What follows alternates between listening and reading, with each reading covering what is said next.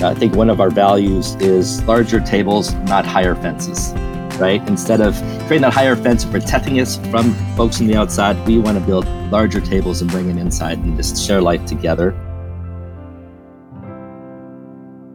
Welcome to the Ending Poverty Together podcast. I'm Shalane, and we're here to discuss big questions about poverty in bite sized ways.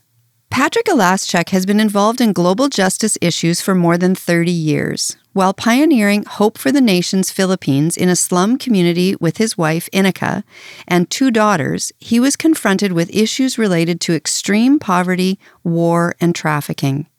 That started a quest for him to align with people who are standing with voiceless and invisible children and developing sustainable enterprises for communities.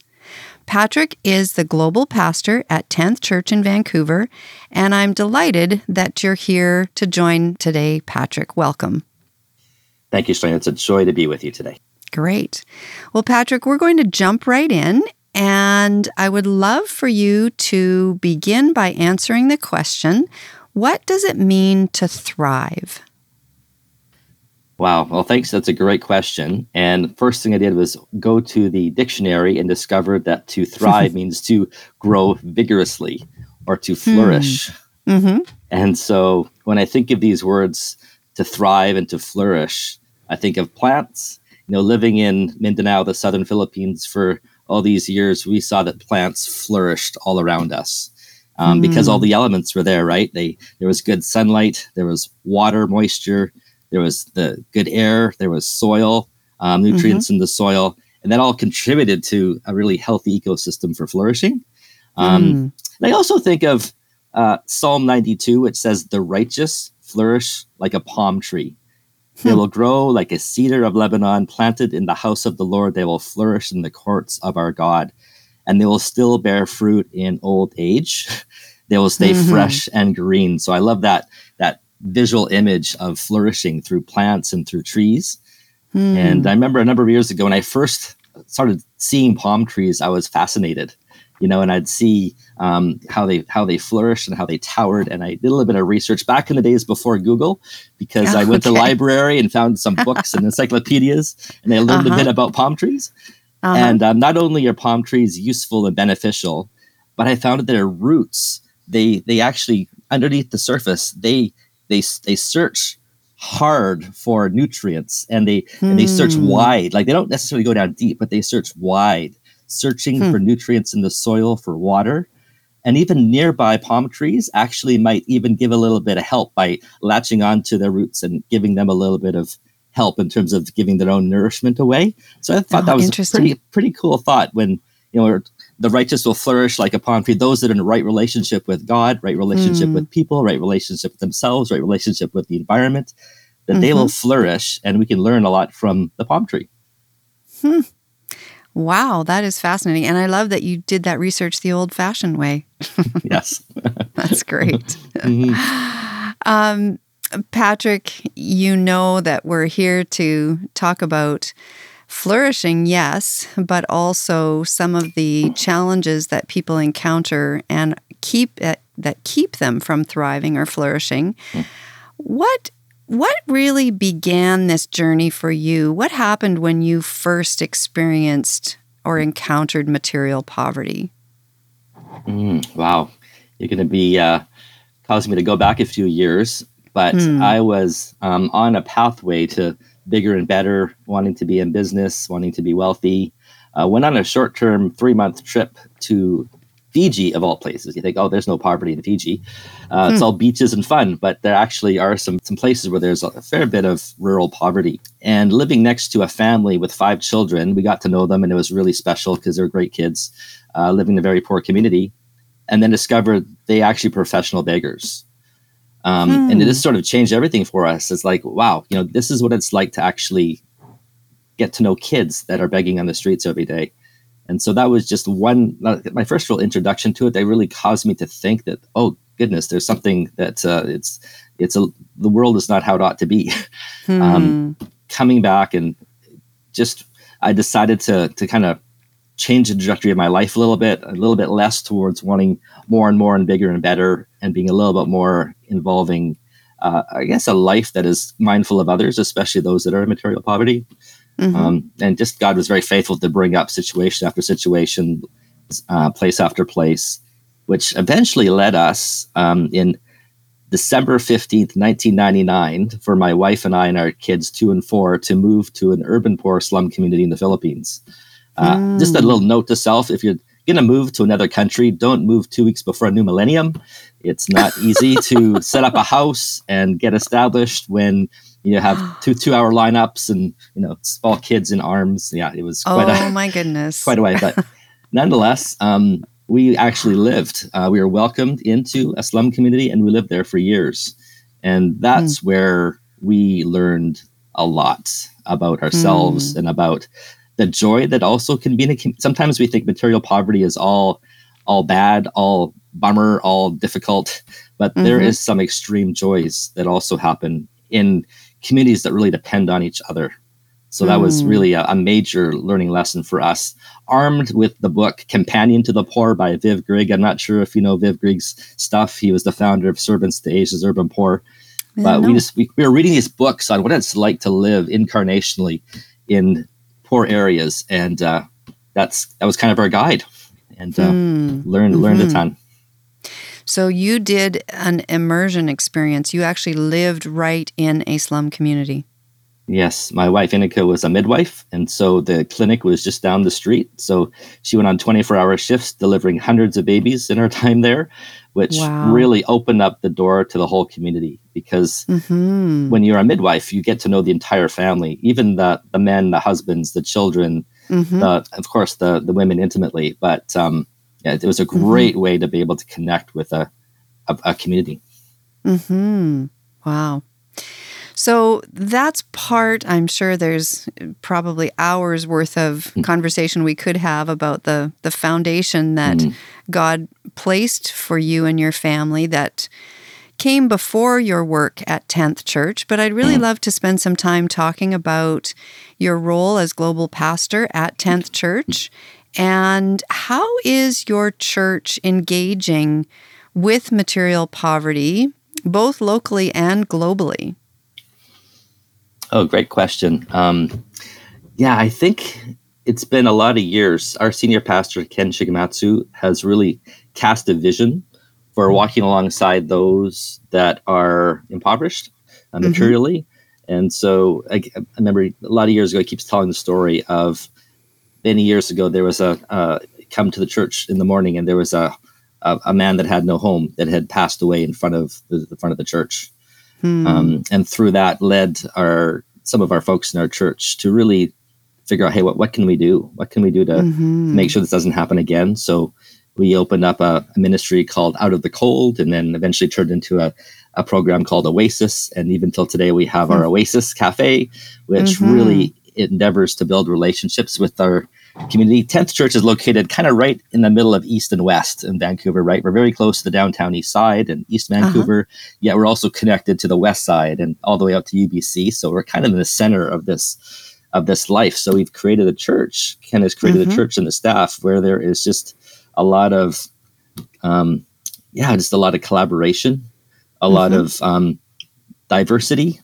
And mm-hmm. I think that diversity is a welcoming place for all sorts of folks, whether they're from the downtown east side or whether they're from Afghanistan.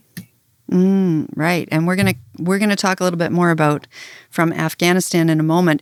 Can we just circle back for a quick second? Can you just let our listeners know what the Oasis Cafe is? Because I've been there, and I, I it's just a beautiful ministry. Mm, yeah, no, the the Oasis Cafe is simply a place where people can come and feel welcomed and connected and listened to and have a meal over a meal. You know, I think mm-hmm. one of mm-hmm. our values is you know larger tables, not higher fences. Right. Mm. Instead of creating that higher fence and protecting us from folks from the outside, we want to build larger tables and bring them inside and just share life together. And so that's the philosophy behind the Oasis Cafe.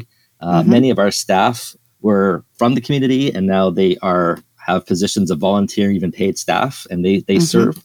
So the idea is to sit down cafe rather than um, you know standing in line and, and, and receiving some food, which, you know, there's a real need for that as well.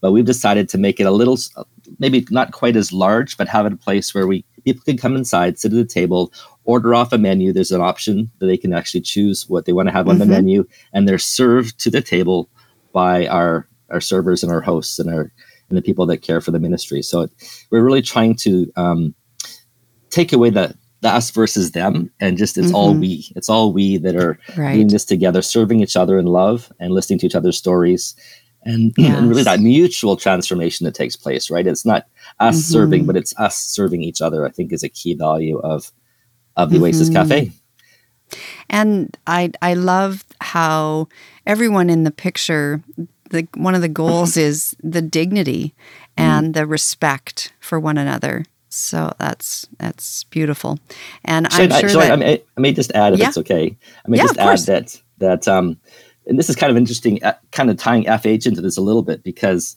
um, our our our director of community engagement, her name is Debbie Hawker.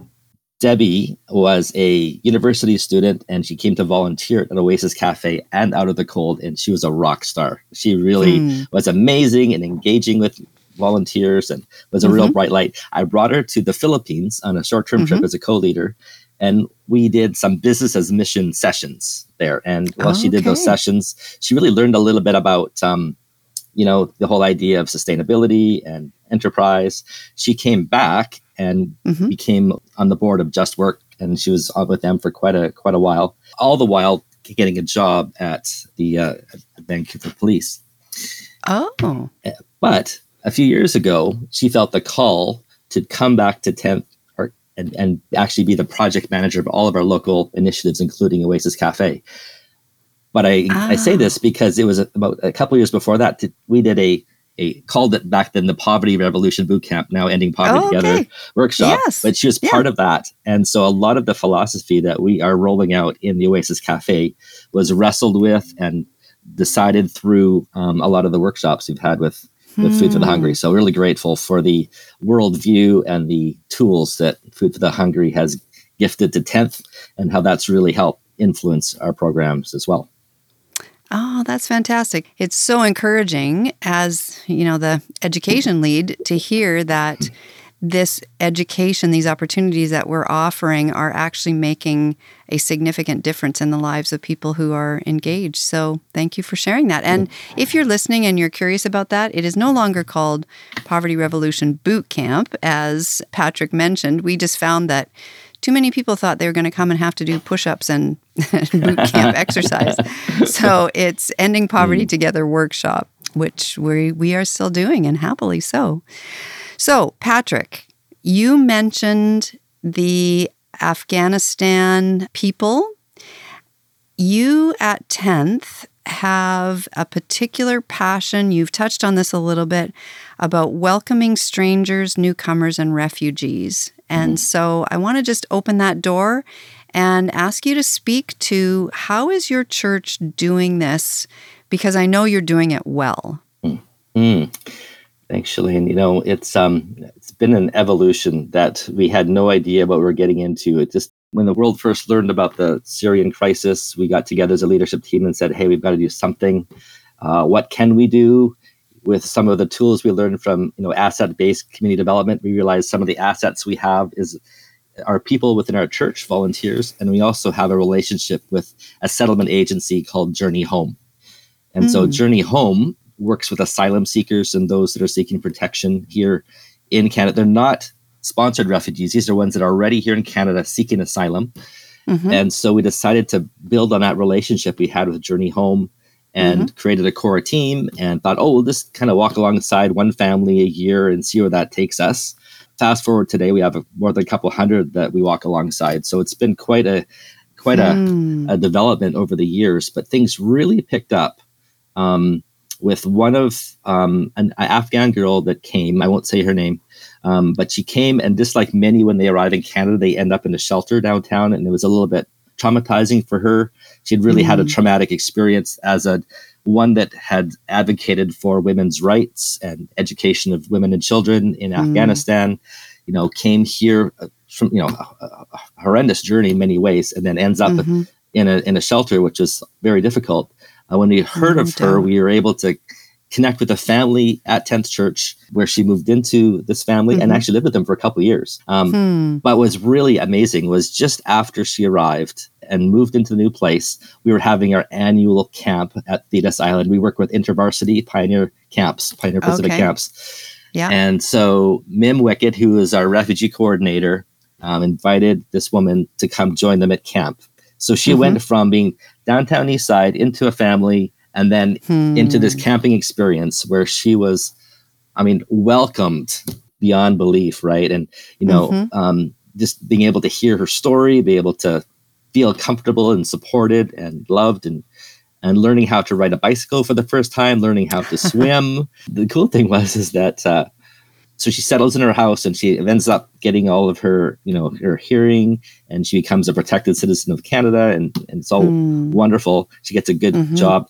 Then this last summer, we had the first full-on newcomers camp. We had a hundred newcomers at Thetis Island. They dedicated the entire camp for us and our folks, mostly from Ah. Afghanistan, some from Iraq, from uh, some from other places in the world.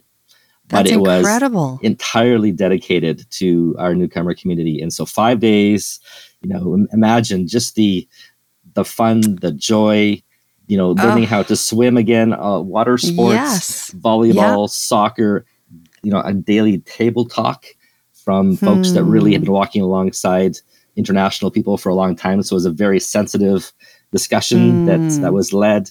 Uh, tremendous food. We had Afghan food. We had Canadian food, and Mhm. we had a wedding. So the woman Seriously? that I was first told you about, she wanted to have her wedding at Thetis Island Pioneer Camps. And oh, so it was so a amazing. it was a full on Afghan wedding. I don't think I've ever experienced so much joy in one day in my life. It was just dancing Oh, and wow. food and a lot of the traditional stuff, changing clothes, all that was happening. Yeah.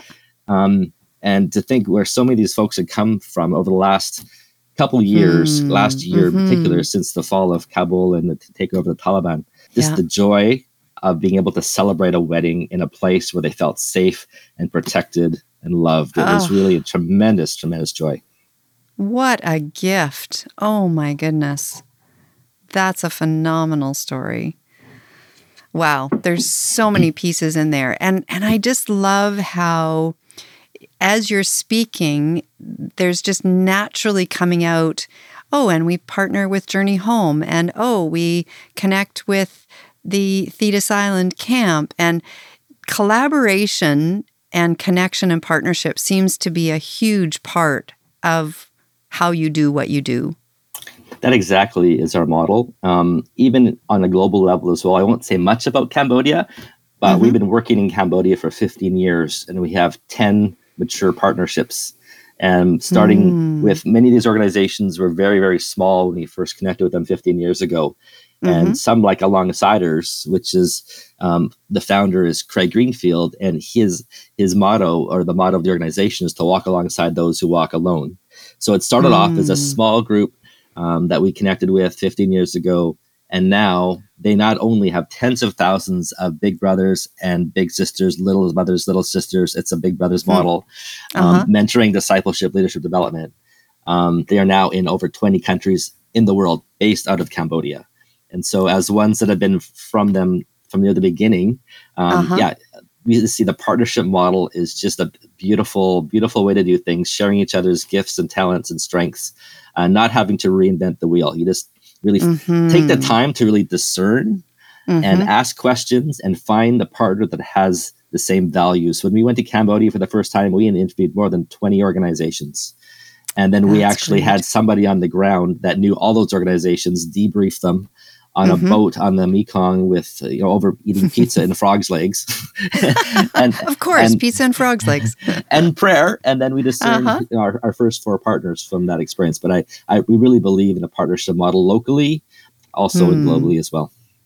hmm Well, if there are pastors listening, I hope they take away that that's the key to success is pizza, frog's legs, and prayer. yes, you got it. There it is right there. Ooh, mhm. Patrick, why do you think that being a place of welcome is important for the future of the church? The church that admittedly is probably struggling in Canada right now. Mm, Shalane, another great question. Yeah, th- th- there's a lot of struggles happening um, in the church, in our society. There's increased polarization. Um, but didn't Jesus say that the world will know that He is the Lord when we love one another, right? Mm-hmm. Yeah, so there's just something about kind of laying down our preferences and our rights and our ways of doing things and just embracing others with sacrificial love that creates a space for Mhm. Jesus and it creates a space for others to to come and, and kind of be, be part of the table, be part of the, the conversation, uh, rather than Mhm. alienating, but to welcome. And I mean, we learn a lot through the scriptures about, you know, blessing those that persecute us, right? And, you know, Mhm. there's there's a world out there that um, is not always in favor of the message of Christ and, and, and our lives, but at the same time, you know, we are invited and actually called to step Mhm. into the arena and Mhm. and and uh, and and sacrifice and trust God for the resources to be able to love well. Sometimes I Mhm. think I know me anyway. Sometimes I kind of rely on my own resources a bit too much, and I think, oh, I've got it all figured out. But as we take a step back, allow our roots to go down deep in finding nourishment in our relationship with God, out of that place, that we can Mhm. become a, a welcoming place, a welcoming Mhm. space, and and I think it doesn't it, it doesn't just stop at being a welcoming place where oh it's it's great for you to come to church, it's great for you to be part of our lives, but actually um, to, to actually to, to take it to the next step to to be a friend, to be have a Mm. long term enduring friendship. That's really our major goal with our with our refugee work, with our newcomer work, is that Mhm. we build long term enduring relationships. Sometimes the temptation in in churches where you have a lot of other things you can be doing. There's a lot of seminars you can go to, a lot of small groups, a lot of teaching, a lot of places, a lot of places to volunteer is to just try everything a little bit. And that's fine. Mm. Um, but when you do find the place that God's called you into, stick to it for a while if you can, especially when you're dealing with folks on the margins a little bit. Um, Right. They don't really like it when we're in and out of their lives. And it, it, this is a lot more effective if we can say, okay, you know what, I'm going to show up to this every two weeks for the next year. And, and build a relationship, even when it's not as exciting as it would be to go to Mhm. that other thing that's down the road, right? But just focus on those enduring relationships. Mim, our I mentioned before, our refugee coordinator, she would say Mhm. that 70% of our ministry is in living rooms, our living rooms and living Yeah. rooms of the folks. It's just, you know, sharing meals Mhm. together. And so, well, yeah. I, I really appreciate you commenting on that, Patrick, because I think oftentimes when people hear something like this, they think 10th Church is doing that. Hmm. But the building is not doing this. no, no. Right? It's the individuals who are building the relationships who Yes. are being able to be in these places of impact. And I know you and I know this work well enough to know that it would be remiss for us to to just focus on the benefit to the asylum seekers and the newcomers Mhm. because your Canadian church members' lives are being changed as well. What's interesting, Shalane, is that with our newcomer work, we are hardly ever even use our building because our building is not Mm. in a very good location because most of our newcomers live Surrey, Langley, Maple Ridge, New West, Burnaby, and a few in Vancouver. Okay. So actually, when we meet, we meet every week um, Uh-huh. somewhere, and it's often a park, or if it's a, another another building, we often meet at the Journey Home office, which is in Burnaby near the Royal Oak SkyTrain Station. Uh-huh. And so we actually do not even hardly use our building for the work we do. It's living rooms, Hmm. it's parks, it's locations. We met almost all the way through the pandemic and in parks Mhm. um, because newcomers still arrived, refugees still arrived, even during the For pandemic, sure. even though so many offices were closed down, but the church wasn't closed down. And so we were available Yeah. for folks. And the other thing is, we don't have hardly any staff hours that go into this. We have it's almost entire it's entirely volunteer driven. So the, so it is very very sustainable. Um, It's just a Mhm. matter of you know training and equipping and onboarding the right people. I have such an unbelievable core team, or we have such an unbelievable core team that highly skilled, huge hearts, massively sacrificial, and they just have said no to some other things and said, "This is my thing for now: building an enduring relationship with a newcomer." hmm Patrick, I can imagine uh, pastors listening to this and saying, "I got to talk to this guy. Mm. I got to know how did how did you get to a place where you have such a committed core group of volunteers, mm. and not a small number, a large mm. number. Mm-hmm. And we always could use many, many more. we're actually perfect. we're actually we're actually at a place right now, really focusing on that whole structure of. In fact, we're, we're pointing now a volunteer coordinator that really their job is really to ensure that those volunteers are cared for, and nurtured. They have very specific roles and they feel like they're part of the bigger picture and valued and mm. part of a team. Um, mm-hmm. Because when there's so much, so many tasks to be done, there are so many tasks, and there's like every family that comes. We had a new fellow just come a couple days ago. He was, you know, 20 years old, homeless. Didn't only been here from Afghanistan for a couple of days. And mm-hmm. that night we had him in our, one of our settlement homes downtown, which was a gift of some friends of ours. They have gifted us a settlement house in downtown Vancouver to use for wow. And so when people, I think, hear the vision and they want to get involved, they go, "Well, I've got a, I've got a bedroom, or I've mm-hmm. got a mm-hmm. suite, or mm-hmm. I've got an ability to teach someone how to use the transit system, or I mm-hmm. can drop off a, a, gift, a welcome package." You know, there's yes. every there's a, there's something that everybody can do. Um, right. And another big part of what is, uh, our core team has been working on is vocational mobility. So then we actually mm. have pathways for a lot of our newcomers to then either go back to school or get jobs through uh, one of our core leaders who has a tremendous expertise in this as one that came not as a refugee but as a migrant. He was a surgeon um, and then didn't couldn't initially practice here so went to law school became a lawyer and then he now uses both of those. He teaches in, in, the university, but then he uses those skills that he developed himself to transition. he passes that on to our newcomer community. Hmm. He uses his skills and his experiences, and he coaches our newcomers, our new friends, um, how mm-hmm. they can mm-hmm. be on this pathway to mobility in their vocation. Mm-hmm. Which is so important because newcomers often come as highly trained and mm-hmm. highly skilled individuals, but their credentials are not valued or validated here. And they end up in positions that are really tough, actually. Mm-hmm. Yes. Yes. Yeah. yeah. Wow. Mm-hmm. Well, I feel like we could chat much longer, but our time mm-hmm. is coming to an end. I would love to hear what what would you like to leave our listeners with today, Patrick? What are what are some encouragements or some thoughts? What would you like to to end with? Oh, wow, so much. But I think what I will say, I had a, a leader once that did a TED talk and it was called Meant to be Spent for the Benefit of Others. Hmm. And that's been a phrase that stuck with me that we are meant to be spent for the benefit of others. Because if hmm. we do not spend ourselves for others, we likely will spend ourselves on ourselves, right? and so, so um, and that reminds me a lot of Isaiah 58, you know, when we learn about what the very thing God loves and what he despises. Um, mm. And I'll, it's okay if I read this? I'll just read of this course. real quick. Yes, please. Is this not the fasting I have chosen? Um, is this not the spiritual exercises that I have chosen? Hmm. To loose the chains of injustice and untie the cords of the yoke, and to set the oppressed free and break every yoke? Is it not to share your food with the hungry and to provide the poor wanderer with shelter? It's a bit what we're doing, I think, with newcomers, mm-hmm. helping helping the, the wanderer find shelter. Mm-hmm. When you see the naked, to clothe them, not to turn away from your own flesh and blood. And then this is what blows me away: is just the benefits of when you spend yourself for others. Then mm-hmm. your light will break forth like the dawn. Your healing will quickly appear. Your righteousness mm. will go before you, mm. and the glory of the Lord will become your rear guard. And you will call, the Lord will answer. You will cry for help, and he and he will say, "Here I am."